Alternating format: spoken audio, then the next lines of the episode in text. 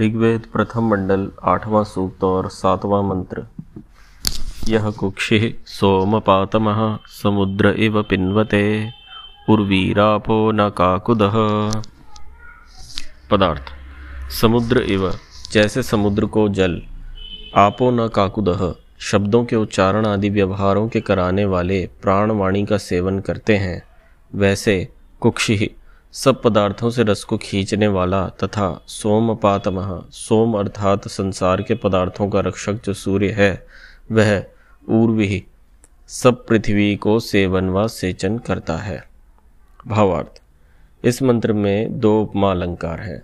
ईश्वर ने जैसे जल की स्थिति और वृष्टि का हेतु समुद्र तथा वाणी के व्यवहार का हेतु प्राण बनाया है, वैसे ही सूर्यलोक वर्षा होने, पृथ्वी के खींचने, प्रकाश और रस विभाग करने का हेतु बनाया है। इसी से सब प्राणियों के अनेक व्यवहार सिद्ध होते हैं।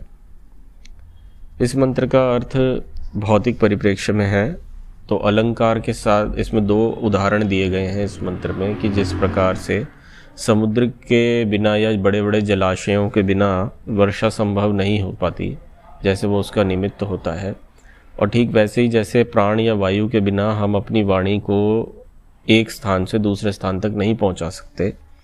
यानी कि यदि वायु को बीच में से गायब कर दिया जाए तो हमारी आवाज़ किसी दूसरे तक नहीं पहुंच पाएगी।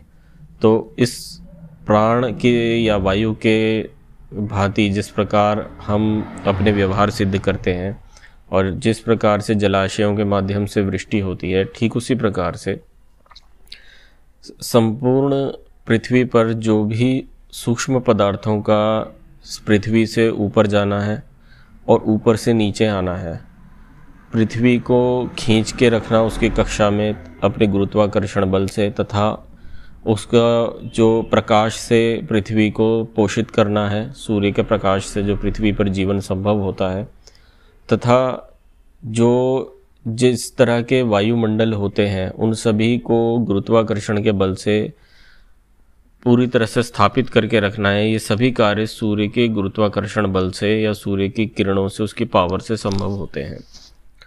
तो एक तरह से इस मंत्र में सूर्य की उपयोगिता, उसके महत्व की चर्चा की गई है।